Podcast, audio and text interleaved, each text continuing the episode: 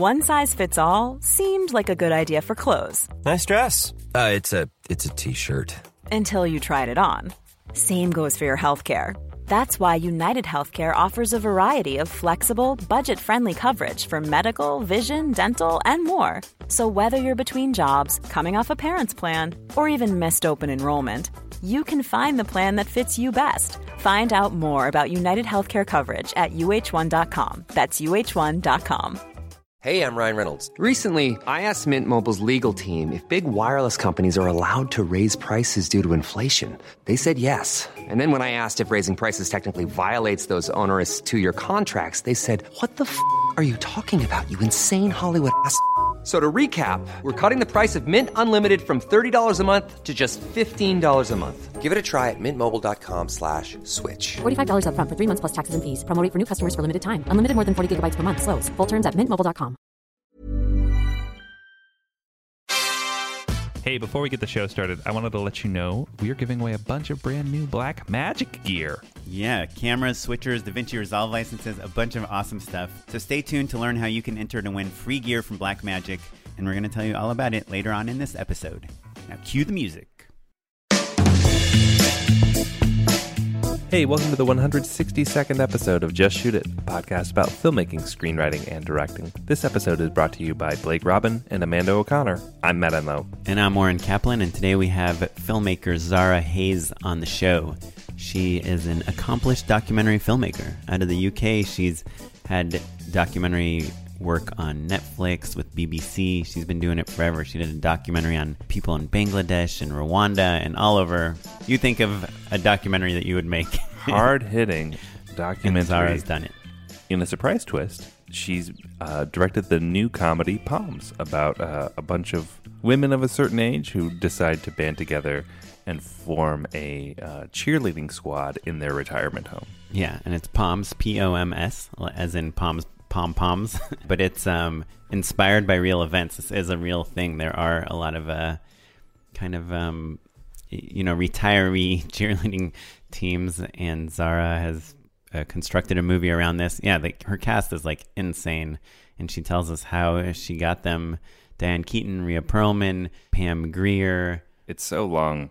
It's incredible. Zara also has an awesome DP for her movie. Tim Orr shot it. He shot uh, Eastbound and Down, Sex Drive, Pineapple Express, Choke, Year of the Dog, Z for Zachariah. Oh my goodness. She's got a really awesome team behind this movie and she tells us all about it. But we really dive into everything like how you get actors attached, how, as a first time director, you, you know, get respected by your cast and crew.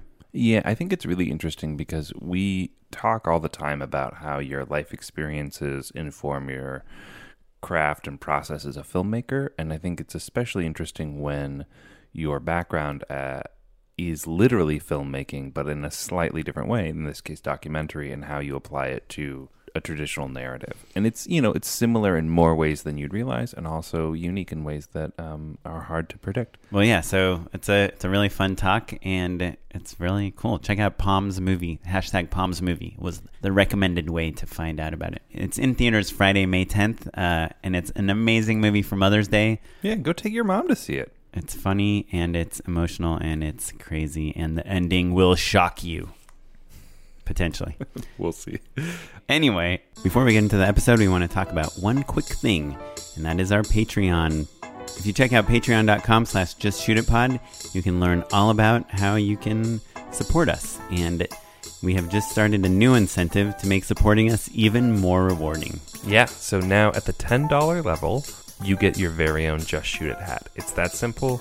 We mail you a cool baseball cap you can wear on set. It says Just Shoot It, a podcast, which we think is pretty funny. It's in like the Nike logo font, like just do it, just shoot it. You know, it's a little, little clever, a little fun. Um, but it, it is a thing that we're super excited about. We worked super hard on getting them out to people, and so ten bucks a month, you can go ahead and get yourself a Just Shoot It hat. If you wear it on set and point at it, people will start shooting things. I bet that these caps will make you come in an hour under budget all the time. You'll just shoot so much faster. People Yeah. just don't realize, oh, we should be rolling. The Patreon investment you'll more than make up for in time saved on set by Mm-hmm. people feeling pressured to just shoot things. Yeah, art's the actor's not here. Forget it. Who cares? Just shoot it. Action. Um, well, thanks a lot, everyone. Check it out. Patreon.com slash just shoot it pod and uh, help us out if you can. And one final thing before we get into talking to Zara, this is May. You guys know what that means. That's right. We've we've been teasing it out. Uh, our friends have been teasing it out as well. We are in a competition to get the most iTunes reviews. It's the first to twenty five is is the first benchmark. Uh, but we are in a race between uh, light the fuse, making movies is hard, and respect the process. All great podcasts, but we are in a competition to get 25 new iTunes reviews as fast as possible. So you've got to help us out. I know you've been thinking about giving us an iTunes review. Now is the time to help out because uh, if we lose this gentleman's bet, it will not only be humiliating, but also we'll have to read their ad copy on our show. If I was a listener and I had like a friend that listened to the show, I would try to get 24 reviews for our podcast and another podcast. And then at the exact same second, I would leave the 25th review with my friend. Just a bonus. Um, I do have multiple friends who like to be the person who puts the Kickstarter over their goal. Oh, yeah. And I'm like, dude, that is so uncool. like, just just go for it, man. Just submit the money. Well, I think we've given you enough tasks. Leave us an iTunes review. Go to our Patreon. Get a hat. Wear a hat. Tell your friends about it. Just shoot it. Just Yeah. kidding. Don't do any of that.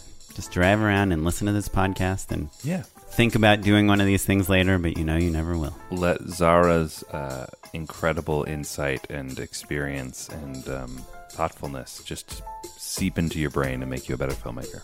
And here we go. We're recording with Zara Hayes.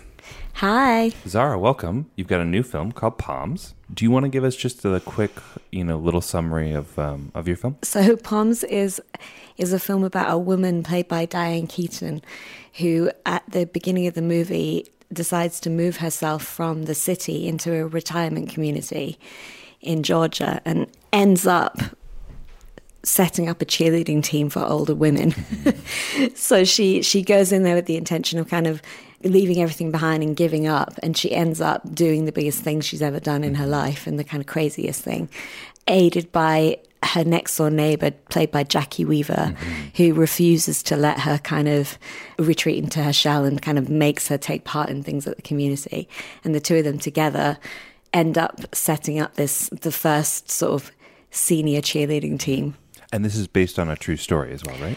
so or no? No, the story isn't true, but the idea, the fact that this happens is true. So what oh, happened? What happened was I came across the fact that across America there are a- a number of cheerleading groups. Inspired by true events. True Yeah, events, yeah, inspired by, yeah, totally. And there are just a number of these teams, and I kind of find it, I find it completely fascinating. Yeah. So, And who else is in the film? It's a ton of recognizable faces. oh god. I mean, it's yeah, we're so lucky. We've got um, Diane Keaton, Jacki Weaver as the the two leads, and then we have um, Pam Grier, Rhea Perlman, Mm-hmm. Sure. Yeah. Celia Weston, Phyllis Somerville, And there's one other name I'm trying to remember. Alisha Boe, who plays who- the young. The, there's a young storyline. oh, great. and um, that's kind of uh, really led by Alisha Boe, who's kind of a wonderful up and coming actress, and um, Charlie Tahan, um, who you might know from Ozark. Well, that's so exciting. Uh, and I think also we were talking off the mic. You have a background in uh, documentary filmmaking. I do. So you kind of started in that world and then transitioned into narrative. Wait, is this your first? This is my film? first narrative. Yeah, this Ha- is it. Have you done short narrative stuff before? no, Oh, really? no, no, Oh, no, wow. no, no. This is it. That's it. crazy. And you, but you directed. I read like the Battle of the Sexes, the documentary I that did. the movie is based on. Mm-hmm. And so, were you involved in the Emma Stone movie? We weren't involved in it basically, but the um, so obviously that's the story. That's Billie Jean King's story, and um, Danny Boyle, another Brit, was came to our premiere in, in London and kind of loved the film and was talking to Billie Jean King about about making a movie out of it, and, and they sort of took it from there. Um, Oh, wow. we, we weren't involved in a kind of story consultant sort of way, but it was, yeah, that was the, how it all came about. I mean, it's such a, a story that lends itself to being told as a movie. It's three acts and it's a sports story and it's kind of got everything. Wait, can I jump straight into the juicy stuff?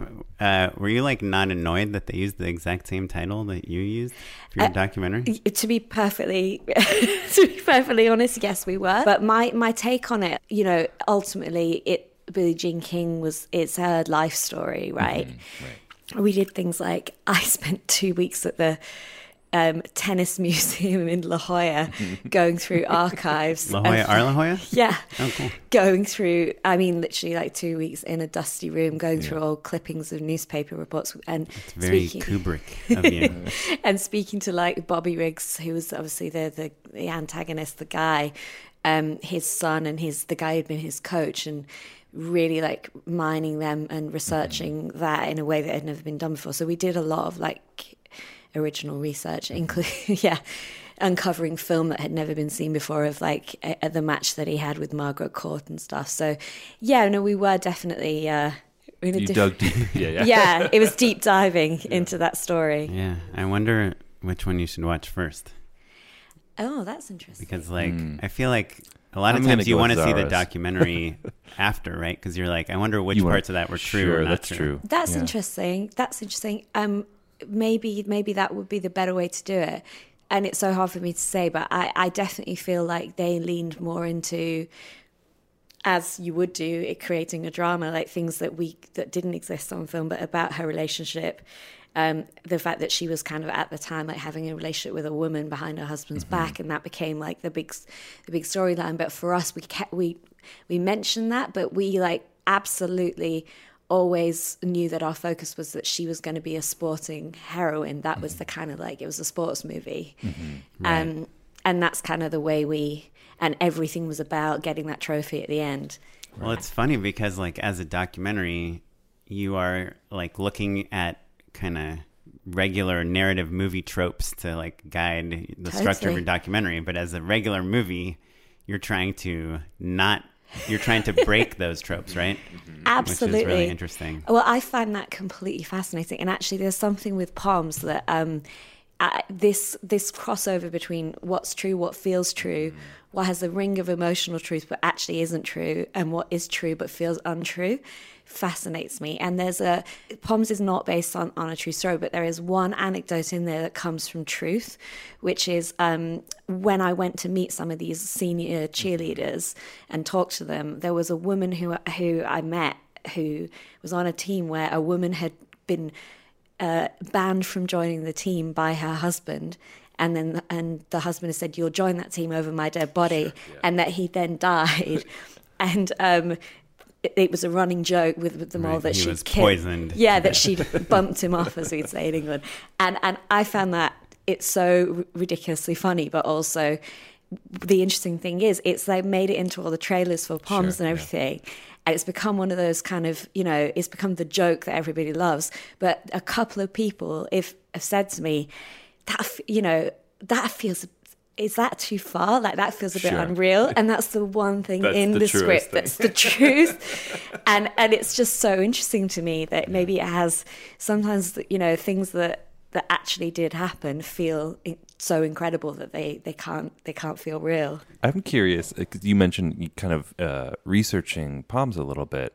Do you feel like your background as a documentarian informed the way that you approached Yeah. research in general? I, I think so. I mean, it's so hard for me to imagine not approaching things through the lens of talking to people. Yeah, interesting. Because that's just what I do, and that's what I've done, and that's how I learn everything, and I've do- that's how I've operated. And, and I feel like every story that I'm, I mean, I've been interested in and writing and thinking about quote unquote fictional stories um, for a long time, but it's like I can't disassociate how you um, the process from real life and how you like abstract from talking to people and everyone I ever talk to or meet is I find something in Sure. that that I kind of take. Or that sounds kind of horrible. I don't mean it like that, but Sure, but you I, I internalize. yeah I internalize. souls. I steal people's stories and store them for the future. No, I just I I feel like if I ever want to know, I can't uh, personally, but I know this totally works for people um, because I know many writers who who completely work in a locked off kind of box, and they it's all through imagination. But for me, a conversation with a real human being who has some idiosyncratic life experiences, as we all do, um, it is just so inspiring and enlightening, and that's kind of how I get. You know, that's how I get excited. On a practical level, how do you approach it? Do you do you have like a um a schedule? To, like, a, are you regimented in terms of like, oh, I'm working on this movie, I'm gonna tour the countryside and go to all these different homes and things like that, or no? No, not at all. No, partly through practicalities, but I've, you know, my background, I- I worked my way up in sort of the um, the TV world, really, in in the UK, and you can get, you know, I got paid to be a development researcher, i i to find stories and to um, pitch them to broadcasters and networks uh, for documentaries. So I guess that was my training ground in sort of um, the art of the email spam or the figuring out someone's email address, which I still to this day I kind of you know Is I it first name dot last name at gmail or well, or is it the hyphen? Is it the first initial dot? And in fact, someone emailed me today with a script and uh, was like, "Oh, I'm I'm going to send this to your agent, but I just I hope you don't mind my kind of chutzpah for kind of sending it to, to you directly." And I was like, "Yes." I wrote str- immediately back to him. I was like, Like, I, I hate your script, but good job. I just kind of like respect the kind of because that's that's what I do to people. Like I lit I literally just email them out of the blue, or I get their phone number and call them. Um, and that's kind of how I've ever done it. And then in terms of the pr- the process, it really depends on how much time, how much availability, you know, what else I'm doing. If I can put the, you know, I definitely will get on a plane or like. um you know, I'll, I'll, if I think it's helpful and I've got the c- cash, I'll jump on a plane and kind of go and meet them because there's nothing better than that. Um, and so that sort of sense, I, waiting around for people's permission to do that kind of thing, and it is kind of frustrating to me because I feel like that's the only way things happen. yeah. Sometimes we say that that's what this podcast is about. Just doing it, right? Yeah. Of course, yeah. Um, no, absolutely. Well, I have a million questions for you, but I just read this book about this guy that tried to interview all these various people, and he talks a lot about like what his cold email is, like how to send an email that will get responses. Oh, I And- love this. And I'm curious to know what yours is, because if you're guessing emails and you're emailing like Margaret Thatcher's son or something, uh, I don't know if she has a Okay, here's the classic What do you one. What do you write? There are so many techniques, but the I, one of my favorite ones is that in the subject line you do re colon like something because if you just say Wait, but isn't that like classic spam? Re your missed shipment. but if it's a name that looks like a you know people would generally Hey Zara. yeah re uh, story te- uh, re documentary or re film proposal or whatever Oh, sure. i think i think it kind of um that has that has worked for me for sure it depends who you're writing to That is a good move, though. no it's good it's because be- the subject line is the most important, right? Okay, and then you do you write dear um, First Hugh name. Grant, or do you dear say hugh dear, dear just dear Hugh? i would yeah i wouldn't say mr grant or anything like that. But that D E A R, right? You're not like hey Hugh or no what's up? because i think being respect like i like i think the line between like hey i'm being quite cheeky here but also listen to me that that's a kind of fine line to, to tread isn't it and um, you definitely like keep it short and sweet my thing is always i in fact i did it last week to someone i watched a documentary and i um there was a character in the documentary who I just thought was an extraordinary young woman who would make a great movie. Like I, I just was it was she was one of like eight stories in the documentary, but it was a standout story to me. So I figured out her email. I like figured out where she was where she's studying now because it was Not creepy. yeah, go on. it is sounding like I'm stalking people now. no, now no. that I'm talking about You're it. going for it, though. No. and then I and then you and then I emailed her, and the the email is very kind of polite and but kind of clear. You know, I'm a filmmaker. I, I saw this documentary. I think your story is incredible. I'd love to talk further. Can we can we hop on the phone? Because you have to say enough to intrigue them, but not so much that it's kind of like Mm. it sounds either stalkerish and weird. But when you say I'm a filmmaker, do you like make a hyperlink out of that and have it go to your To IMDb your website page or, or something? No, I don't, Do you say I have a movie that is coming No, out? Or I, I- just worked with Diane Keaton. You don't because how do they know you're not just like some film student? Hmm. I guess people does it not Google people. And I think also if someone's willing, what I kind of like learn in, not that I'm, you know, I'm eh, still very much learning, but the thing that I notice is that if someone's ready to tell their story, this is, we're talking now about real people's actual stories. That's different from, hey, you've got a really interesting job. Can I talk to you? For background research for something, but Right, I, right. if we're talking like with this girl who I emailed, I, I was thinking like she could be the basis of a movie, and um, if they're re- if someone's in a place in their life where they're apt to tell their story, they don't really. Um, I don't think people are that discerning Yeah. about like, I love being in movies. That sounds yeah, fun. Yeah, like, yeah. and then of course, anyone who is discerning will Google you and find out that you actually have got an IMDb profile and you're not a complete, uh, you know, you're not just completely chancing it. Um, but that's been my thing is getting someone on the phone or speaking to them or seeing them Mm-hmm. is so much more effective than anything you can do over email because you just get lost. And so my mission is always to try and speak to a human being. And if you wanted to like talk to Steven Spielberg or Hugh Grant or the CEO of So some big eBay or something, would you do the same thing? So yeah, pretty much, yeah. Although I might drop some, you know, some Credit. little, little. So I Credit. sprinkle some credits in, in there at that point because you know it depends what someone's going to be, um, you know, swayed by, and if someone's got like layers of people to get through. But again, Yeah. I would always try and get that person's email address rather than. Um, people on their way to them because I think that there are so many blockers, right? Um, so that's what I mean. It has like I.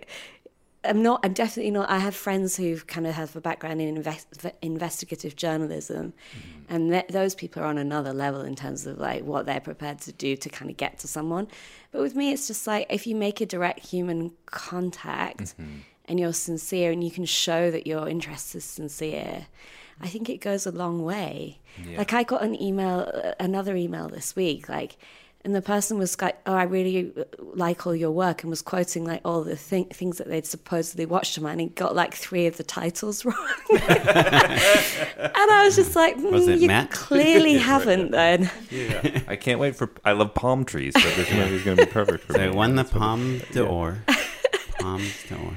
it's just like yeah. So I I don't know. I I just think I find that exciting. Though I find speaking to people, it's always going to turn something up, and and if someone's just kind of angry and doesn't want to talk to anyone, they're not going to be swayed. And and the thing is, obviously, you could then be. In, there's a different type of approach, which is, hey, I'm working with like X film company, and we've got a load of money to throw at you.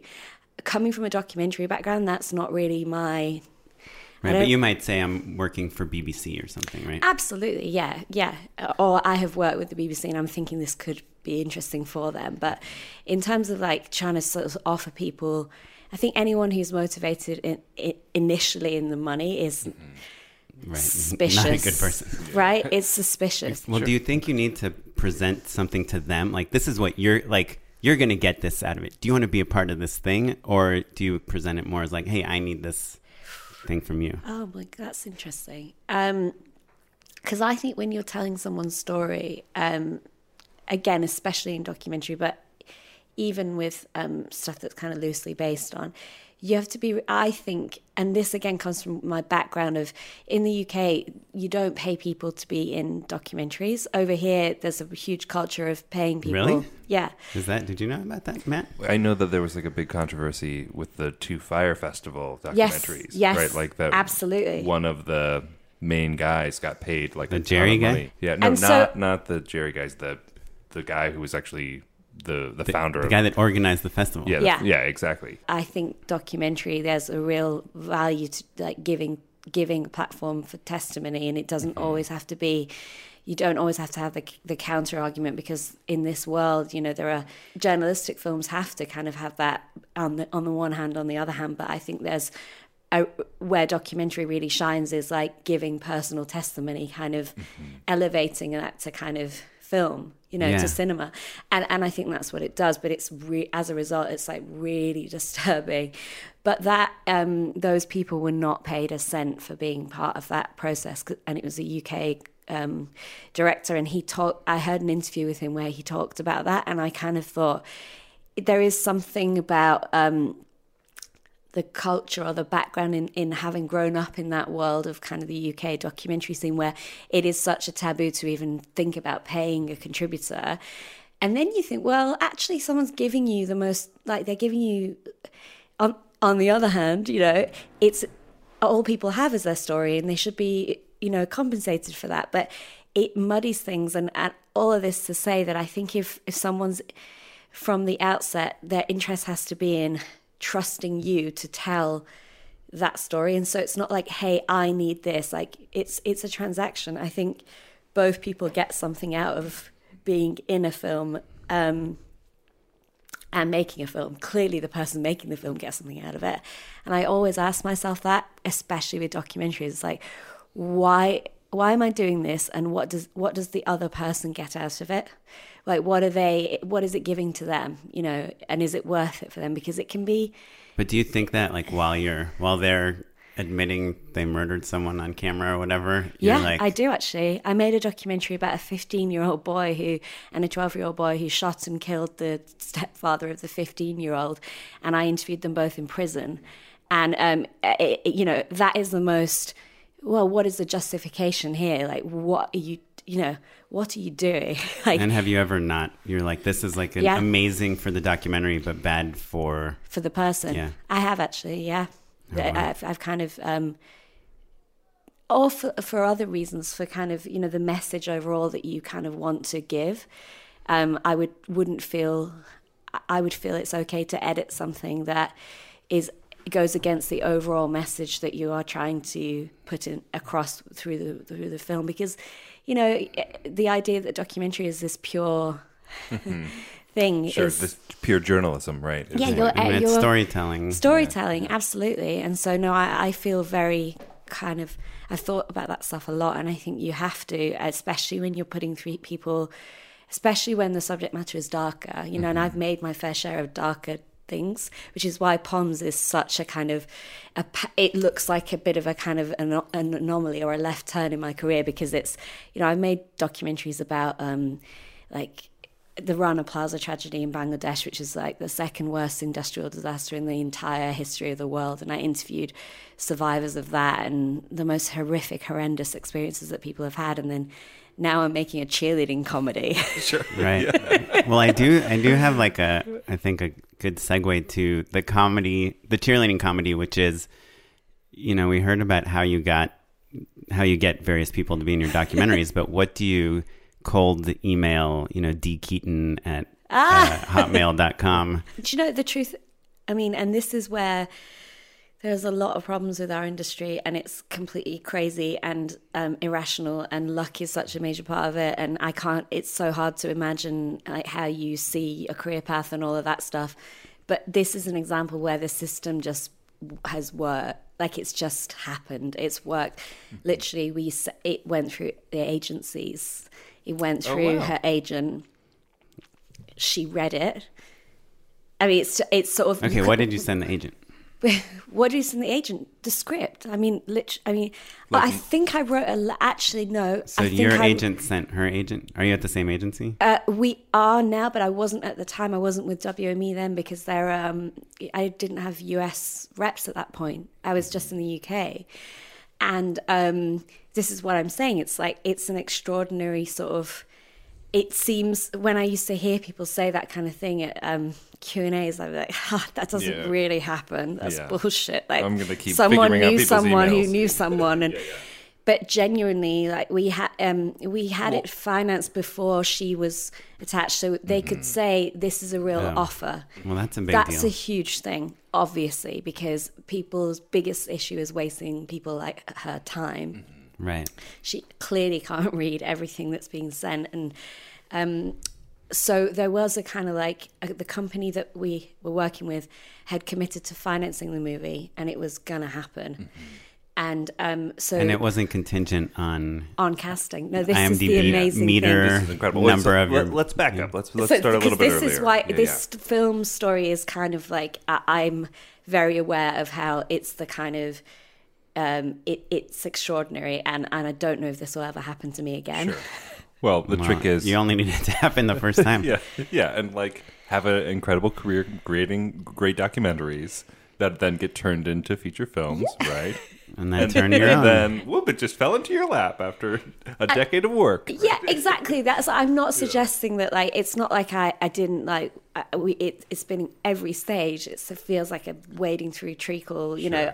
But it, there is aspects of the story of how it came to be that are just kind of there. It's very smooth. Like mm-hmm. even the financing happened within a very short space of time. We had multiple offers of finance, and we went. We chose who financed it. Incredible. So so how did that happen? So you've got the script, And right? E1 financed it, right?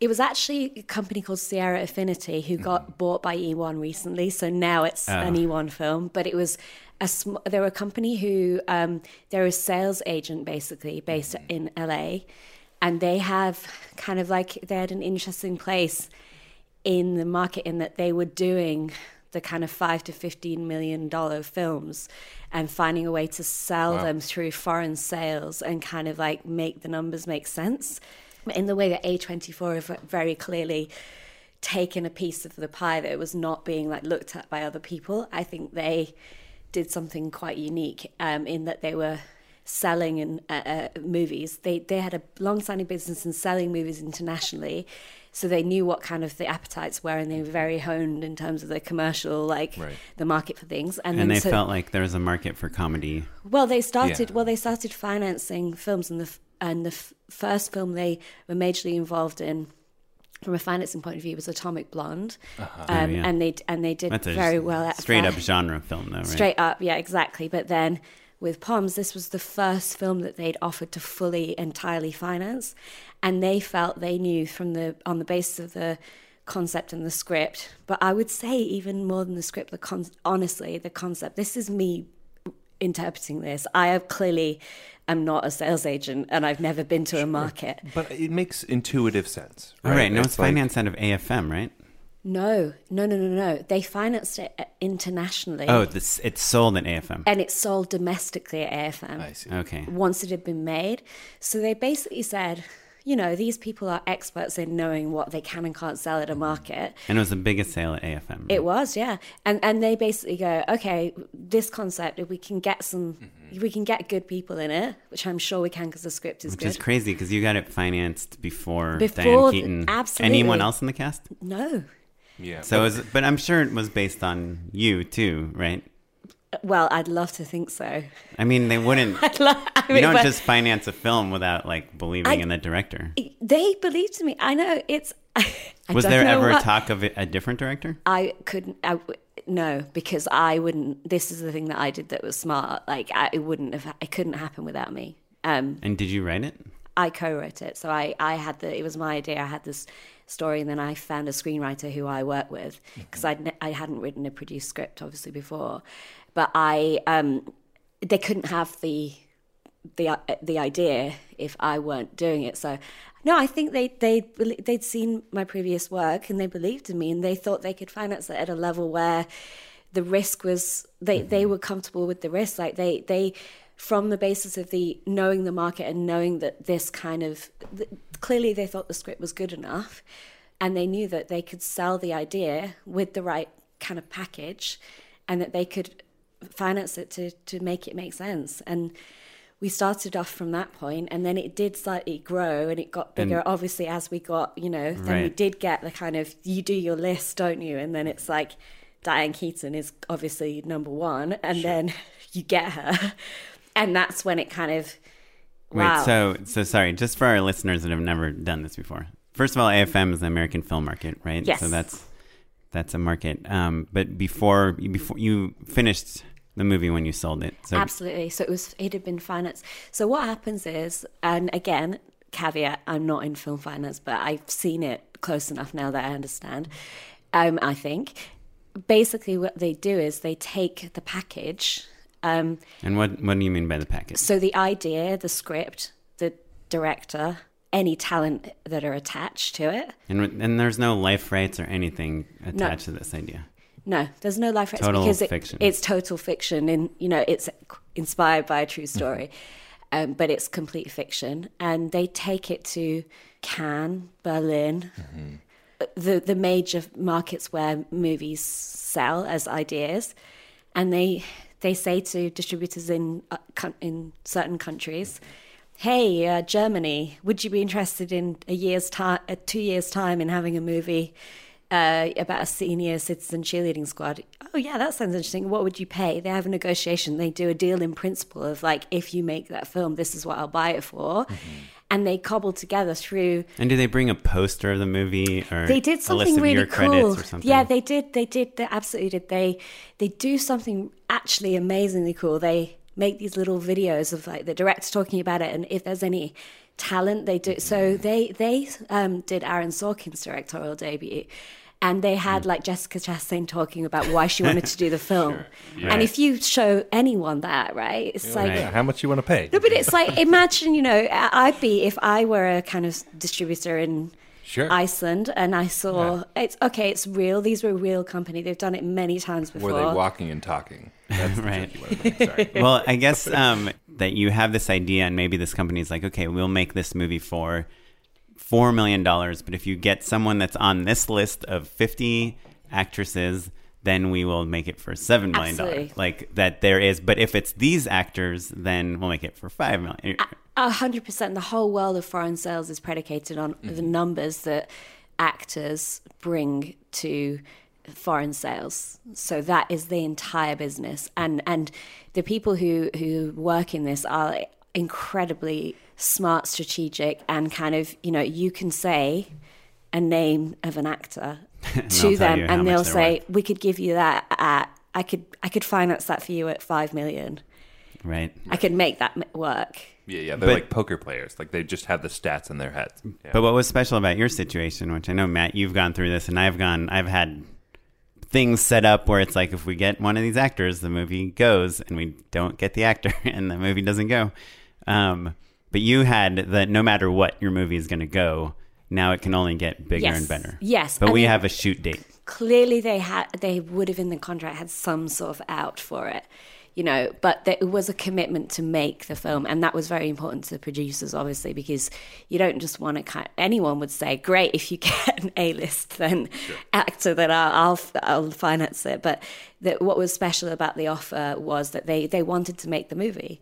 And they they were like we'll we'll make this work. And they were confident that we could attract some people who you know i think everyone's been amazed at who we didn't end up attracting frankly. But i think that um they felt confident enough in the concept and the script that and hopefully the you know the director that they felt like okay let's let's do this let's make this. We'll you know we'll we'll expand or contract the budget depending on what happens you know. Um, so from that point of view i hadn't quite understood before or appreciated how much of the film business is is driven by foreign sales. Um, and then the domestic sale becomes a whole other thing and what you know what happens in america And it's an American movie, right? completely Okay, so let's go back to the you con- your you contact her agent. You say, "Here's the script. wi- The movie's greenlit already. We would love for her her to consider it." And then does she say, "Okay, I want to meet no the director"? yeah she says she wants to meet you clearly she Where'd this- you guys meet? this amazingly again this is diane is such Her an house. extraordinary unique person no in a coffee shop in Jack santa Nicholson's monica house. Oh, that's good. Which coffee shop? I can't remember the name of it, but it's like just Starbucks. it's a You're to have hipster, great it's a hipster it's a hipster coffee shop. Sure. Don't, don't worry, it's very cool. But it was just like uh, the the the best thing about it was that uh, my experience with Diane is that um, she operates in a way that is completely in sync with mine. In that the first email I got was from her agent saying, "Do you mind if I pass on your email? Like, do you mind if Diane contacts you? She's got a few questions and thoughts." Right. Cut out the middleman. As soon as you can. Absolutely, and, It's and such an agent move, right? and, and I said, of course not. Like, I, I'm like, oh yeah, sure, I don't mind if she. And then from that moment, it's like, I get the email. It's the most detailed, thoughtful, five pages of like thoughts and notes. I'd like to meet and discuss these. If you think that this is something that you're interested in discussing, you know, uh, these are my issues with it. This is what I love about it. Um, these are some, you know, random musings I have about the subject matter. Um, can we meet? And That's so cool. then and we'll, we'll put that email on our website, justshootitpod.com. but that so that's what was and i think again that is i think that's pretty rare and unique in the mm. way she operates. Is just completely direct and you know she's a very much like her own stylist her own curator her own mm. she does her own stuff. And um she was she's been from that moment just a kind of creative partner like in the true and in a completely non bullshit way. I'm saying that like she has been a force in mm-hmm. the project. She's like and when i met her i she was absolutely not committed to doing it you know she wanted to watch all my documentaries she watched them all she gave me feedback on them all Are you serious? Wait, how many? How, you, I mean, I you sent made her like links. You made like Oh, she watched a, them over all. a dozen, right? Oh yeah, she watched like the 15 minute piece that I made for the Guardian newspaper about the. I mean, she she really does her homework, and she gave me like you know brutally honest thoughts and feedback on all of them. She's like, the lighting will be better on me, right? Uh, than this Bangladesh lady. she honestly is this you know so she she kind of was not going to sign up to something where she didn't that's not who she is you know she wasn't just going to be like yeah i love the idea and i love the script i'll do it she wanted to know who she was getting into business with and um and then so after that meeting which was a slightly surreal coffee shop experience w- with Diane Keats Keaton. She she then you know I kind of knew after that meeting that she would well I hoped but you, I, had, you have a sense, though. you have a sense Yeah. because she was so invested. I don't think you send a. uh, don't think you spend so much time at her level of where she's at in her career thinking about a script and, and investigating the people involved in it if you're not kind of into the Wait, idea. can I ask one more question, which you don't have to answer? But when you send it to her agent, you know that if Diane says yes to the movie, it's, It's the happening. budget is a is a different level. Uh huh. So when you send it her the eight the script, you also send an offer that takes into account this bigger budget? Oh, that's a really good question. I I'm pretty sure they didn't send in an offer with the first because that that went through the casting director. Um, you know, the sort of the initial approach kind of came through the official channels, but I don't think they. There's an assumption that if you're at that level, there'll be a conversation that will be grown up about it. I think it's like who's talking to who, right? In terms of this was a reputable company with a brilliant casting director sending a, a bona fide kind of Movie offer, star. yeah, to a, yeah, a yeah. real actual movie. Like these are people who've all worked with each other. They all know each other. I'm the kind of random wild card in the process, but I'm not saying, "Hey, come, you know, this is what I'll pay you to be in my movie or whatever." You know, it's sort of like there's an understanding that this business kind of there are levels and and that that's like a problem for later if she wants to do it. Clearly, no one's going to try and lowball. You know, it, it's sort of Well, but there's a difference. It's not. I think if you're making a movie for like two million dollars or something, then Right. and you offer her two hundred thousand dollars, right? Like ten percent of the budget. It's not. That's not an offensive offer, but for her. Well, so I, I was attached to do this movie, and it starred this older character, and we were trying to get like a Tommy Lee Jones or Jeff Bridges or Jack Nicholson, someone like that to read it. And what we ran into is like when you are an Oscar winner, you're in your 70s or 80s or mm-hmm. whatever, and someone is like, "Hey, will you come with me for a month to Michigan to shoot this film?" Like, it's gonna take you know an insane script, a, an amazing director, or a lot of money to to just say to this person. I mean, clearly Diane to Keaton doesn't need the money Yes, to survive. Absolutely, but I think that that's where I think that's where the idea comes into its own because, um, you know, all the roles for Diane is obviously one of the actors who- of her generation who is working often and clearly, you know, is is irregularly in movies. But I would say that something that she feels and is true if you just look at the things that she's done. You know, you're always someone's mother, you're someone's grandmother.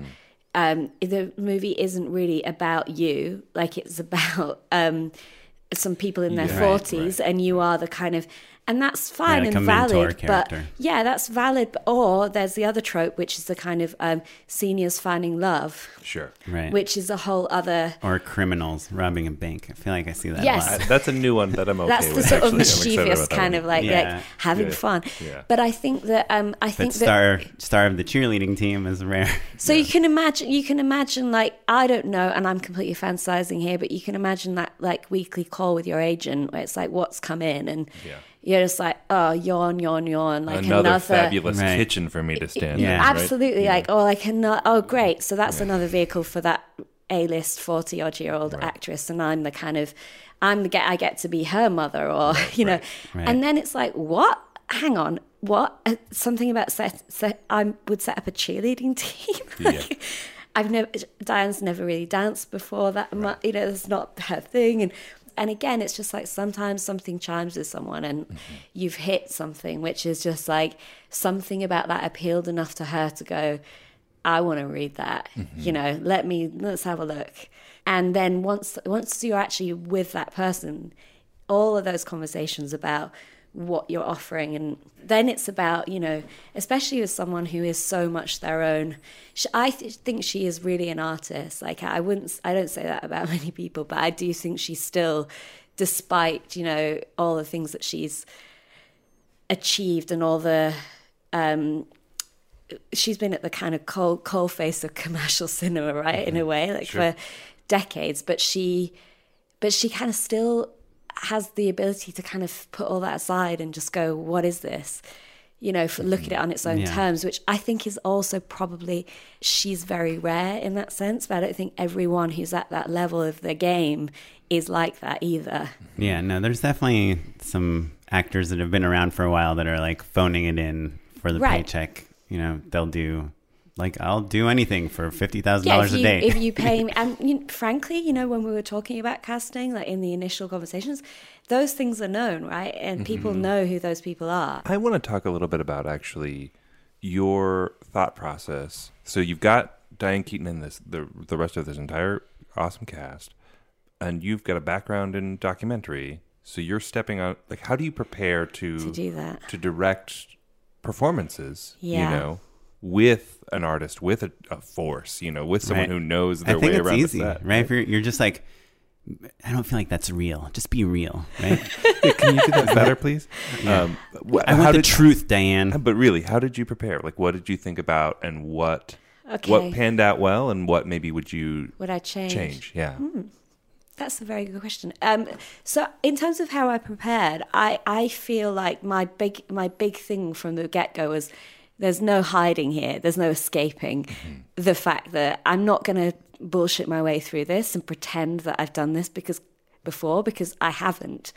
And as I said from the first meeting, Diane wanted a, a list of links to all my films and we we had a very kind of clear conversation about that um, in the sense of you know this is a you know we're going going on a bit of a journey together um, and I wanted to be really honest about where I was because I didn't want to feel the extra pressure of kind of that um, and so I feel like my approach to it was to be sincere and meet them uh, to, to appreciate who they were and what they were bringing. in. You know, let's be real. I'm working with experts here. You know, I'm I'm getting to sort of work with people who've done this a few times. And did that translate across your whole crew, like your cinematographer, your production designer, your in terms of stylist? who I cho- chose Yeah. to, like? Did they all come from narrative, or did you bring some people from your doc crew? I c- the the main reason I couldn't bring people from my doc crew is because a lot of them were basically in England and we didn't have the budget. So that was a the the main reasoning for that wasn't to do with the narrative doc thing. It was the realities of, of having to employ people from Georgia because of the tax credit. Um, but so I would have loved that actually. Um, but I definitely um, the people who I chose, um, I tried to be sensitive to my own background, and I didn't want to disappear. Like I didn't want to. I know a couple of other people who've been documentary makers who've made the leap, as it's known as, um, into narrative. Um, and I don't think it's that huge of a leap, actually, personally. But um, in terms of the realities of what you're doing. But the um, one thing that I kind of got from people was that if you kind of like lose yourself, you know, what you have is years of t- t- telling stories like through a camera, and um, that's very valuable. And um, I, you have to kind of put systems in place where you can sort of um, lean into what you do have, and then where you don't have it, you kind of ask for help, or you you're honest about it, and you kind of look for support from those around you. So, I think the balance that you're talking about maybe is how are you kind of honest about your inexperience in that sense, but also commanding, you know, this ensemble cast of like A list actors. And I honestly can't give you an answer to that because I think it's people either. I think you it's an instinctive thing, and I think you either have it in you to be able to coordinate to, to be that person or not. It's about knowing what you want, right? Not that I didn't, you know, prepare, and not that I did. I I I, t- I spent some time with a directing actors coach beforehand, and I did my homework in that sense. But I don't think anything can really prepare you for that moment when it's like the floor is yours, and you've got kind of in the first thing we filmed was one of the scenes with all the eight women on the team. Mm-hmm. So you got like eight sets of eyes looking at you. And the crew all standing there going, "What are we doing? Like, where can can we do a marking rehearsal?" The crew is worse though, right? Because Yeah. they're like kind of like just like Well, they have rough, time to judge you from behind, you know, as opposed Yeah. to like in, in your I, face. I think that the atmosphere that uh, from meeting them with a kind of honesty from the get go, but also being very clear that the story that I wanted to tell in terms of the sensibility overall, I, I kind of always wanted to be open, but at the same time, you know, to ideas and everything, and it absolutely collaborative. But I definitely like had a strong sense of the kind of tone that I wanted to achieve with it. And I think that um, they responded to that. I mean, you'd have to ask them, I feel, because I no, genuinely, like I don't know, but I, I think that there's um, a respect that's gained from like someone who's not trying to be something that they're not. Yeah, if you're bullshitting, If you're through that, bullshitting, yeah. I think that's the worst thing. I, I really do. And I think that there are all these myths about directors and the kind of cult of the kind of um, the director who saw the movie in their head and then they and then it hap- all played Mm-hmm. My out. in front of vision. the- my Yeah. vision. I hate the word vision more than anything. Actually, it's one of my biggest pet peeves. And, We've and- talked about we've talked about that a lot because it's just it's intimidating to the director more than anything. And everyone it feels like stifling I, I just like why would anyone want to be you know you're an a- actor who's had 50 years of experience of, of life and acting and then you're coming on board with someone who's telling you that they've already got it all figured out and they know exactly it, it feels it like the death crazy. of creativity to me but It's also on a practical level. The director is always going to have the least amount of time on a set. yeah Always, you know what I mean? Like there's just the so w- many factors There's so many factors, and it takes so long to make a movie that like any day player is just going to be around the block many times over. Yeah but i think that they're in i think that that's where the Unless you're a documentary filmmaker where you're like where like you've got time and, and my thousands of days on set. Well, here's the thing. So that was my my thing was how can I bring like sprinkles of like what it feels like to make a documentary to this crazy set? Two words. Handheld. I did it. Uh, there's whole kidding. scenes in this movie that are handheld, Oh, which good. is extraordinary for a, for where for what it is. What comedies don't you can't do a Can't comedy do handheld. handheld. What is this Modern I Family? managed I managed to kind of sneak it in. Oh, good, good. What What are the other? Were you sprinkles? operating? No, I wasn't operating, no. But our DP was on on some of it, and I chose the DP as someone who has done. He is, uh, you know, very, very um, what they call a safe pair of hands, which I, I, I always think that's a can be a, a compliment and also can seem a bit derogatory at the same time. But he he is really seasoned. He's done everything. He shot most of David Gordon Green's films Oh, awesome. Oh, cool. but then he's also done like um big studio comedies bit you know really Well, David big. Gordon Green's done. He did Pineapple Express. he shot tim shot pineapple express he was perfect because to me he's just like very unique in that he has done docs. He still does docs occasionally. He he'll do a two million dollar film if he likes it all handheld but he'll also be employed to do kind of like uh these christmas family movies where he'll be, you know, and so he understands the kind of like he understood the kind of what we needed to do to satisfy the powers that be enough. without so without freaking them out because if I'd come in and got like an a gritty doc DP, Sure. there's just Yeah. no way that would have fl- uh, flown. I've actually never heard that term before. Have you? A safe pair of hands. I wonder if it's British or if I, I- just have never heard of Have it. you never heard that? Oh, that's. But I like it. keep I being like told term. that, all the time about everything. Everything I've ever done. Every producer has always wanted to pair me up with a safe pair of hands. Hmm. Hmm. Oh, wow. Because I, you know, there's a perception that Were you you're holding not a safe pair of hands. Yeah, it's like you know, oh, we need to get you a super experienced editor because they're the safe pair of hands. What? Yeah. I wonder if it's a young female thing, but th- there is definitely I like wonder a, if it's a British thing. I've never heard that thing. Have you? I hope. I, have hope a it's not hunch that. you're right. Actually, no, no. I, Yeah, I honestly, think- like think everything like- that what I've realized is like, like don't worry, we'll get someone to take care completely. of you. Completely. We'll Yeah. get someone to look after you and take care of you. Unless it's be like okay. an old school thing. No, don't it's like a kind of you know you are you probably need some like looking after here, so we'll get you a safe pair of hands. And there's an a, a, and kind of like this assumption that can you can control someone through if you kind of make sure that they work with certain types of people that Right. you can kind of control them. But I kind of feel like in order to that dance of like keeping those people happy and getting what you want is obviously the whole art form of being a director. Yeah. Um, it's getting the cast and the crew to like you at the same time. Yeah, And, the producers. Right, and and meanwhile, kind of keeping su making sure that you're fighting the battles that are really important, and the ones that aren't, Yeah. you're kind of making sure that you um, gracefully kind of let them go. You just have to make sure to tell them, okay, you're going to win this something. one, but you're going to give me the next one. Well, Um, I, I think though, again, it's like I just think you know, a good idea can come from anywhere, and if the I- I'm sort of up for putting myself completely aside with all of that and just letting it f- flow. And going back to your question about what are the kind of how do you. I mean, clearly we were on a ridiculous schedule. We didn't What- have much. did we, we had 29 days. We lost one day to lightning. That's a whole other story. Oh, boy, yeah. it was a night. Those but the- tax credits were worth it, though, right? well, for, for someone they were, um, but they they definitely. Diane tax credits Keaton. Oh my god, the Georgia thing is like, is is a whole Georgia in summer is not a place Yeah. to to Ooh. comfortably shoot a movie with lots Yeah, of yeah. exteriors, but um, it it's uh, it was kind of like we were on a kind of relentless schedule of a lower budget film, but with people who kind of operate at a level that is much higher. So, all it felt like we had. And everyone always says this, and it always is the case. Of course, you don't feel like you don't have enough, but it really we were so up against it in the sense of getting through the work, and um, we didn't have kind of the normal contingencies that you might need, mm. have in in this sort of situation.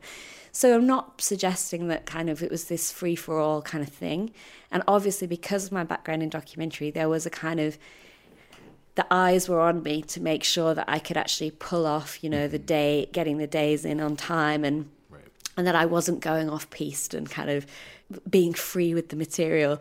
But at the same time, like I wanted some of that. And Diane, and this again is why she's such an important creative collaborator because she loves being free with scripts and material and kind of doing things differently and and trying things and um, she doesn't like just like doing the same thing three times, you know. And so we found a way in which, in certain scenes, we could do, we could be a bit more experimental and kind of like Three Cameras. it was two. It definitely was two. But no, we we we there are whole scenes in Poms where like half of the stuff is was in the moment. Yeah. Which I mean, look, again hey, for that comedy, it's fine, right? You know. for that but for that kind of film right is is quite unusual as well and that was obviously the producer's biggest fear is that i would make Sure. uh, that i was trying to kind of make they kept saying in a very derogatory way that this isn't you know it's not some indie new york film Yeah. and, Those and don't so travel well. that's seen as kind of that was seen as the kind of anathema of what we were Yeah, doing You're like, have you seen Manhattan? Yeah, right. Uh, but but I kind of I, I completely appreciate what they're saying in the sense of like we were trying to get a real balance and now it's being distributed very widely Mm-hmm. because it feels like you know a certain type of film and I'm very grateful for that but I also wanted to make sure that I where I could like got got in you know the things that I thought would make it feel more organic or mm-hmm. would make it feel a bit more grounded Well, let me ask you just to get super specific. So I'm assuming when you're making your documentaries, obviously you're being opportunistic, but you have like a structure and you have a shot list. of- Yes. right.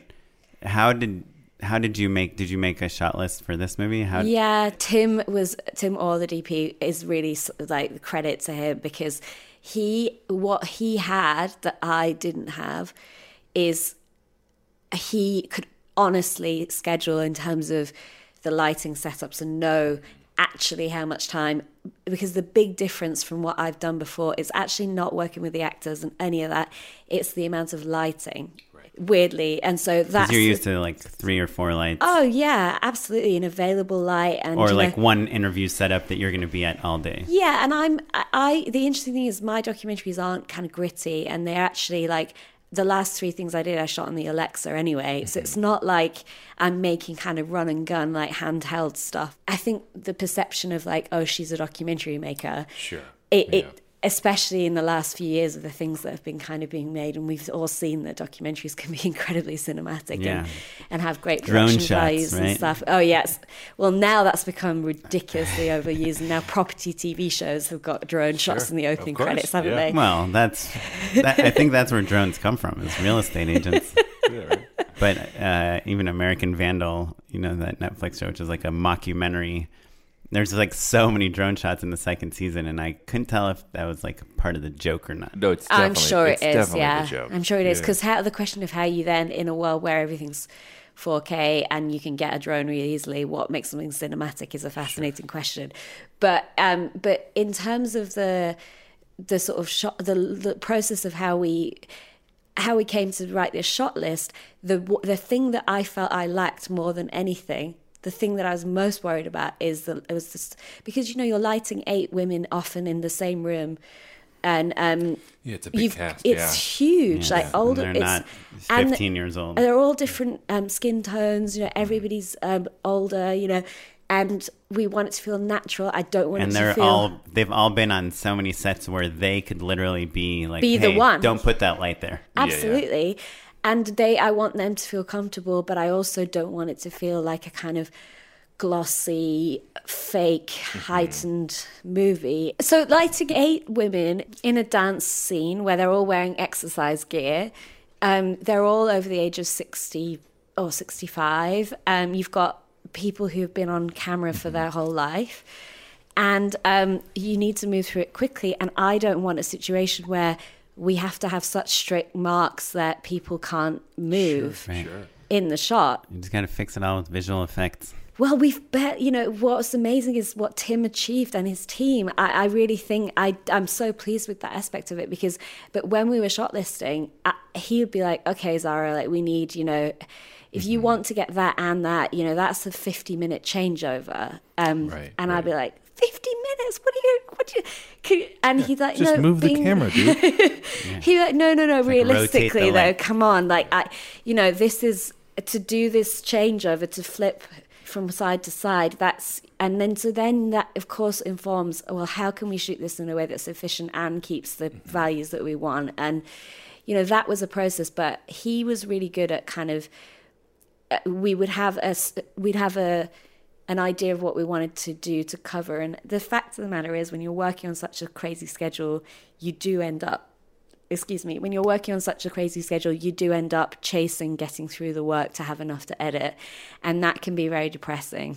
like yeah. changing lenses like we got this on the 25 let's do it on an 85 Yeah, or just like we need the reverse of that and we've only got time to do shot and revert. I mean, Right, sure. sometimes it was just so limited. It was and when so, you have eight people Yeah. So so it will I'm not pretending that I think shots. th- that we had the freedom here to and in the future I would you know it would be amazing to be able to have more time to actually construct but we tr- wherever we could we tried to be as um as smart as we could to kind of get something that felt you know Alive and alive interesting and- yeah, exactly yeah. because it would be on the time in the time that we had you know it would the, the the economics of it say shoot it like TV, basically. Right. That, and Right. that's the sad truth of the matter. Did you use a lot of Steadicam or dolly or cranes or anything? We like didn't. We we used um, Steadicam in a few places, like for, especially for the dance, the finale, right. obviously.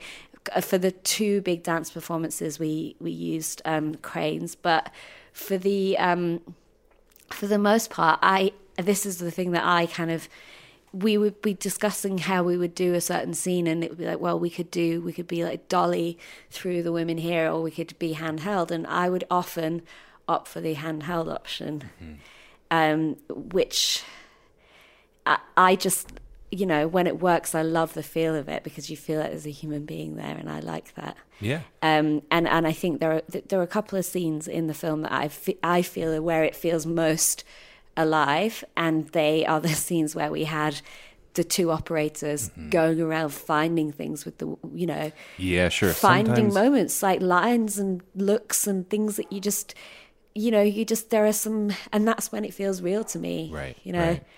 Right. Yeah. Do you think there's any sort of relationship between handheld and comedy? Like, I, I guess a lot of times, I mean, some of the modern stuff, like the Veep and Modern Yeah. Family and stuff, is ha- very handheld. But I think traditionally, like comedy has been shot very like yeah because you have to static, wide. Yeah, because you there's a physicality to it, right? That and that's the that's where you've got to choose your moments because there is a there's a physicality to some aspects of it where you just need to let the act you need to see what they're doing and like actually you can be limiting it by being too in, in there and too intimate. Um, but I think with um, Poms because I was trying to achieve something that felt like it, it's kind of got a heart to it. And um, it's not being marketed in that way necessarily but um, to me um, the the sort of there is an emotional storyline within it that that if you watch the movie um, hopefully comes out. And when it went in those moments that feel more intimate and more personal that's when i kind of allowed us to go in there. Because i agree with you like there is a reason that studio comedies have been shot in a, the same way and you just kind of there's a certain extent to which you have to kind of capitulate to that and be like okay in the time and everything you know there's this works Yeah. Um, Even if you go back to like Buster Keaton days and Absolutely. stuff. uh, which I only know about because of that Video Every Frame a Painting. Yeah. I think it's something about like the trickery of like what's going on, and and no, you don't need the camera to be tricking you as well. Like there's something about like you just need to know that like, okay, you know that you need to know where you are, and it just gives you a very safe place from which the performance can be the Yeah. foreground. Or there's this very mostly not true idea, but helpful on occasion that if the people are moving, then you don't need to move the camera, and if the people aren't moving, then it's nice to move the camera. You know? Uh-huh. Like like one or the other, but when you have both things moving, it's like an action scene. I guess. Absolutely, yeah, yeah. And it can become it can become too much. Yeah, and I think also let, letting all of that stuff get in the way of like uh, the performance would be a mistake, you know. And I I've, I always felt that, and it's not to say that in the future I don't have aspirations to make films that are more. Um, you know, from a cinematography point of view, more kind of elaborate or whatever. But for this, I think you've got to know like what your value system is. Exactly. And uh, with the with the thing that you're making, and and for you know, for me, it was like these women and looking at these women is my kind of front and center. You know, that's what I want to happen here, and I actually think you know, doing anything that's too elaborate and kind of um, and directors love to talk about like you know how they design shot sequences and stuff. And those kind of things take up a lot of airtime on, on on kind of filmmakers talking about filmmaking but I, I think in the end it's like knowing what the what's your key asset here like what's this what are people going to be engaging with on a real level here um, and trying to do everything you can to sort of help that and support that that's why tim was so interesting because he you know you don't you don't win awards for like shooting commercial comedies Sure. Yeah. and yet it's a real art form and um, he has done like you know he did Z for Zachariah so that's the movie you'd win an award for you Right, know right. so it's But kind bouncing back and forth. yeah is so bouncing back I found Yeah. that so interesting you know about him that's why I really loved him I thought this is a very unusual man Like, Yeah. I think shoot, shooting those really bright, colorful, saturated things is harder. Personally, like, um, like you see a DP shoot with one light, you know, or like shooting something like Children of Men. I mean, it's beautiful and the camera design is like amazing, but from a lighting point of view, it's like let's just backlight everything and let things play out in silhouette and it's like wow, that's amazing. But then when you're doing a comedy and they're like, hey, we really want to see everyone's faces and everyone should look good and soft and we're going to move around here and then they're going to fall down this off the roof of the house and it all needs to be clear and visually engaging. And but also stuff. don't It's- draw too much attention to yourself. Sure. Yeah. And that and that's what's It's hard. um, uh, really hard and that's why I kind of take my hat off in terms of the the lighting particularly because I think that to light for those kind of scenes and do it in a way that feels that doesn't j- feel garish and kind of just over that everything's Right. bl- just It's- overlit It's to the not point. Disney. Yes. But it's natural but beautiful. I think time. that is so hard to do as a skill. Yeah. Is there anything that you wish you could change? Like looking back, like what what advice would you give yourself uh, starting the movie? Interrogate the schedule more. Yeah. I, I really didn't um, because of this n- narrative that was being fed to me about this is your first narrative feature and we've got we've got this. We know how to make movies in America with union crews and you just need to kind of come on this ride with us. You know I slightly internalized that and actually you know if you're uh, you're the person as the director who ultimately is the only c- consistent force from the beginning to the end right? That's what i see as is your job. And um, you if something if there's a slow uh, car crash happening in front of you no, i think you can kind of look at the you can interpret the um, the schedule and you can look at where there are going to be real issues and problems and where people are putting their head in the sand especially if you talk to the heads of departments who have done this many many times and know. And i kind of feel like um, i could have had more shooting time within the schedule if i had been more proactive about questioning things earlier on um, you know, things like how much location scouting time do you have? Um, where are the locations in relation to? I mean, basic stuff that really isn't actually your job, right? Right. Right.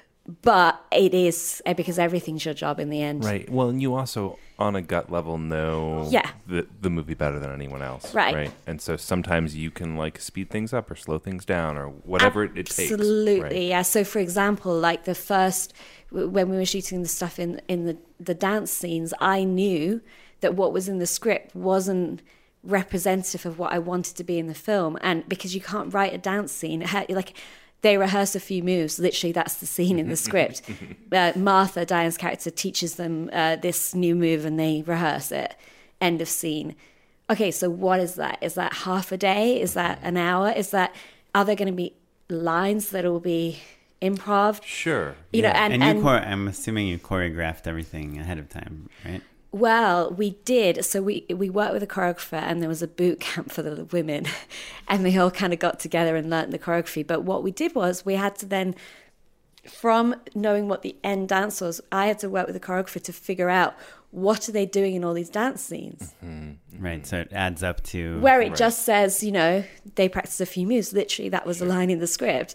So you and I would I would I tried to kind of make it clear to the ads that uh, you know how I wanted to do things, but there's an uh, there's a kind of culture of if it is not literally in the script, mm-hmm.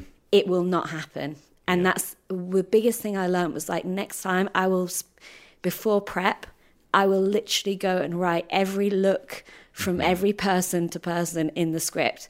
If I know that I want Cheryl to look at Martha across the table, I will add in as many of those things as possible because if it's in the script, they can't not schedule for it. Right. Right. But if it's not in the script, you just got a fight on your hands. Yeah. Yeah. They're like, it's it's a sixth of a page. What's the Yes, deal? it's yeah. a sixth of a page. I Yeah. we can we don't. This is nothing, but this is the heart of this film. You know, yeah. For, in this case, it's a dance movie. So, and we got there in the end, and it's not like. But I think I could have saved myself a lot of uh, arguments and kind of um, if I'd kind of known more in advance about that, and I. I kind of have got it in my head now for anything that I would write that would be getting close to production. I would go through the script with a fine tooth comb and literally put in every cutaway, every um, establishing shot, e- everything. Yeah. Something that is like super annoying is when you're like exhausted and you have to shoot the next day and then the AD shows you a call sheet and they're like, "Can you just look at this and make sure it looks okay?" And you the instinct is always like, "Yeah, it looks fine," you know. Yeah, but but, you- like you really have to. if you No, stop and you, look have at to, it, you yeah. have to. And it's again, it's like you because it's such. I mean, I have such respect for ads because how the hell do they do that? Right. Like, They've been how- on for a it's like week a and they maths need to know puzzle. everything you've known for 4 years. yeah, but at the same time, like there are things that you just get lost in translation because they haven't known it. It's like, whoa, I didn't think we needed that character. In that's another example, a character who wasn't actually explicitly written into the scene, but yeah. there was an assumption that, of course, they'd be there because they're part of that group, you know. Right, right. And then they weren't on the call sheet They're for that day. Yeah. Yeah. And of course, you you hope that you'd go through all this stuff in prep, and that you know. And again, we did, and we got through it all. But I think I could have saved a lot of time in prep by having done that work myself. Hear the notes, decode it. Yeah. Yeah. Yeah. Yeah. So smart. Well, so how can people see Poms? Well, uh, if you're in the US, you can see Poms. It is being widely released on the 10th of May um, across In the US. Movie theaters. In movie theaters. Yes, all I mean, it's on wide release. They're going for the mums and daughter audience for Mother's Day. That's the Oh, kind of that's take your mum to to see Poms. Mother's Day is May 10th. 10th. Uh, actually, Sunday, May the 12th, and they're May releasing 12th, it on the Friday. So the hope is that, you know, if anyone's taking their mum or their grandmother to the cinema on that weekend, they're going the to new see DK Poms. movie. Yeah. Exactly. um, so that that's the that's the hope. But I honestly like, and I've I kept saying this to them. I've seen in test screenings that we've done, the response of young men is really interesting. Oh, really? Yeah, yeah, yeah. And and I kind of really hope that some of those people find their way to the theatre to see it. It's clearly not the target audience. Like, Well, but men you can guys- take their mom. Yeah. well, this is the exactly. thing. They and I think that in the test screenings, what I saw with these guys in their thirties who got quite emotional, I think they're thinking about their mothers. Sure. Yeah. And I think that's really powerful. But yeah, the the big push is moms and daughters. Uh, shall we endorse real quick? Yeah. Oh yeah. Unpaid endorsements. Unpaid endorsements. So my endorsement, I'll kick it off. There's a short called Ad Man that's making the rounds right now. That's a a, a rom com, uh, as told by a. Uh, how, how would I describe it? It's it? like a series of like 10 to 12 commercials. commercials yeah so like basically this couple goes through this relationship they have their meet cute they like fall in love all the stuff but it's all as though it's formatted as a series of commercials about this couple so it's really clever it's really One person wrote and directed it, but they're as they look like commercials and they're kind of a, across the board like a, a variety of commercials. yeah so you just kind of you get these little slices of life of this couple's relationship evolving but with like you know a tag here or there Right. for like you know whatever product Like it's a is commercial for a to moving company when they're moving houses, you know, and Yeah, it's a yeah. commercial for a phone company when like his mom is checking in on his relationship. But it's not actually a commercial. Not it's just actual formatted as Correct. if it is. Yeah, oh, correct. Yeah, interesting. it's really well done and like all the casting, it's like the most working commercial actors in America. Like everyone You're if, like, if "Oh, you yeah. watch commercials, I bought then- Oreos because of that guy one time. you Yeah. know? Oh, yeah, wow. super fun. Very So, interesting. Ad Man. Yeah. Uh, that'll be in the show notes. Cool. You got anything? Uh, I have actually. Um, so, but I've only, I can endorse it in the sense of like I've only known it for a few days, but I'm into it. So, um, I've just moved house and I'm going to be spending a lot more time in the car in LA, even more time than you normally spend, which is a lot of your life. And so, podcasts are like a huge part of my life. Yeah, sure. And um, but the, um, my friend told me about this app called Audm. Do you know this? No. A U T U A, M no, N? A U D M, like Autumn, like Audible. And it's basically this partnership with like the, the New Yorker and the Atlantic and stuff and magazines for long form content where they get actors. It's not like a robot voice because there are some that transcribe it with a robot voice, which is impossible to listen to. Um, I find, but this is like actual kind of voiceover actors reading the long form articles So it's awesome. such a good idea. And so, like, if you're in the car, you can like listen to an Atlantic article. That's so and awesome. um, if you watch, look at the app as well. It, you can also read along if you want to. But my thing was when I'm always doing, I mean, the driving, or I like, I enjoy listening whilst I'm Mm-hmm. doing, and um, I just think it's the amazing idea. And it's like I'm doing a free trial at the moment, but it's like seven dollars a month to subscribe. Which Will it you know, read like my Instagram feed for me while I'm driving? possibly. It's like picture of avocado tips. Cute baby. But I just think, you know, because all those long articles that you kind of mm-hmm. want to read, but realistically, you know, in modern life and. But no, and it and Is it it's like so a far robot so good. No, no, no, it's not a Oh, robot a real voice. This is the key thing. This is why I like it because I've tried those ones before where it's audio transcription, but it's basically just like a computer generated voice, which is horrible to listen to. Right. No offense, Siri or Alexa. This is, you know, this is a real human being who's an, you know, a good reader, and it's really engaging. So that's my unpaid endorsement. Perfect. Audm. Love it. That's cool. Oren, what you got, buddy? Uh, I got a quick unendorsement, which is uh, if you don't sit in the back row if you watch a movie at the Cinerama Dome at the ArcLight. It's like I watched Endgame there. It's like over three hours, and it's like the most claustrophobic feeling I've ever had. I'd rather be on like a Cessna airplane, like flying for hundred hours. Um, my other thing, I think this is a re-endorsement, but I'm just gonna re-endorse it because Game of Thrones was on last night, episode three, Battle of Winterfell. It was insanely dark. Like my wife and I could not see People are anything mad about it. Yeah, yeah. um, on the, internet TV, and we have. It's not an amazing TV, but it's like a decent Samsung TV, and I was pausing it every ten seconds, like playing with the brightness, the contrast, the background, like, and we just could not. It was an 82 minute battle uh, in the middle of the night, and we just couldn't see anything. And I think the mistake we made is that we watched it like through the the HBO Go app on my TV, where we should have watched it on the HBO Go app on the Apple TV. Um, so this is a re-endorsement of the Apple TV, which everything on it, like Netflix, anything you watch on your Apple TV, The compression is good. it looks way better than if you watch it in your smart TV or your Roku or Fire Stick or anything. Apple TV just looks better and something I kind of didn't care about, but ever since last night, I care about it because it was like, I mean, you know, it's like the best, our favorite show ever, and it's like there's only three episodes left, and now one of them we couldn't see anything. So annoying.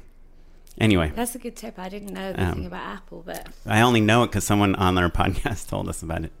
Um, anyway, uh, well, Zara, thanks so much for being Thank on the so much. podcast. and Thank you, You're a wealth of knowledge. We wish we could talk Yeah. to you about Bangladesh and Rwanda Yeah. and, you know, Well, uh, now Rhea that you live here, we'll have to have you come back on the show. yeah, I'll come I back. do have a lot of Rhea Perlman uh, questions, but Oh we'll, we'll get to that after the after the episode. um, for listeners who want to check out the movie, what's the best way to find Poms? I think go to pomsmovie.com or follow the hashtag pomsmovie, and there's all kinds of stuff going on on Instagram. And what about you? Are you on Twitter or yeah, have a I'm website? on I'm on Twitter at Zar Z A R Hayes, um, and my Instagram is the same. And have you ever considered at Hey Zara? I think it would be pretty good. Someone's already taken it, and it costs thousands of dollars to buy Yeah. it. Well, you should pay them. um, well, cool. Well, if you want to find out more about the show, uh, All the things we talked about. and all the things we talk about, go to justshootitpod.com. Uh, you can email us, justshootitpod at gmail.com, and we are on all the things, but I guess Facebook and Instagram are probably your best bet, and Twitter at justshootitpod. Uh, I'm on Twitter at SmiteyPyleg, and I'm on Instagram at OKaplan. Uh, I'm at Mr. Matt Enlow on all social media. This episode was edited by Jay McCullough, produced by Madeline Rosewat, and our webmaster is Ewan Williams. Leave us an iTunes review. and the music you're listening to right now is by the artist Jazar and provided by the Free Music Archive. Thanks, everyone. Bye. Bye bye.